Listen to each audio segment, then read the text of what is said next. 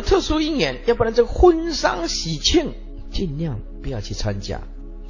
当然有一些像讲堂长年累月的护法这些斋主啊，或者真的这些义工，家里有碰到困难，当然我这义不容辞。可是有有有的人是电话介绍的，八辈子竹竿勾不着的，呃，爷来讲堂，那请求去助念。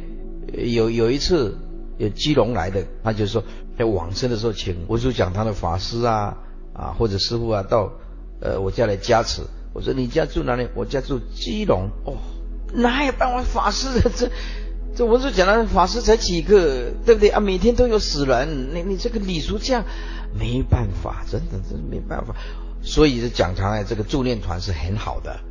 这个你有了进来来助念，你今天帮助别人，来日人家帮助你啊啊！你的家属眷属啊也获益良多嘛。所以人是互相的呀，福报是相帮的呀。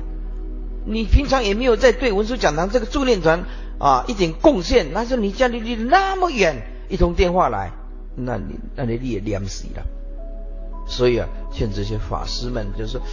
这些礼俗的能免则免，那浪费那么多时，所以这个师父这个礼俗是避得很远的。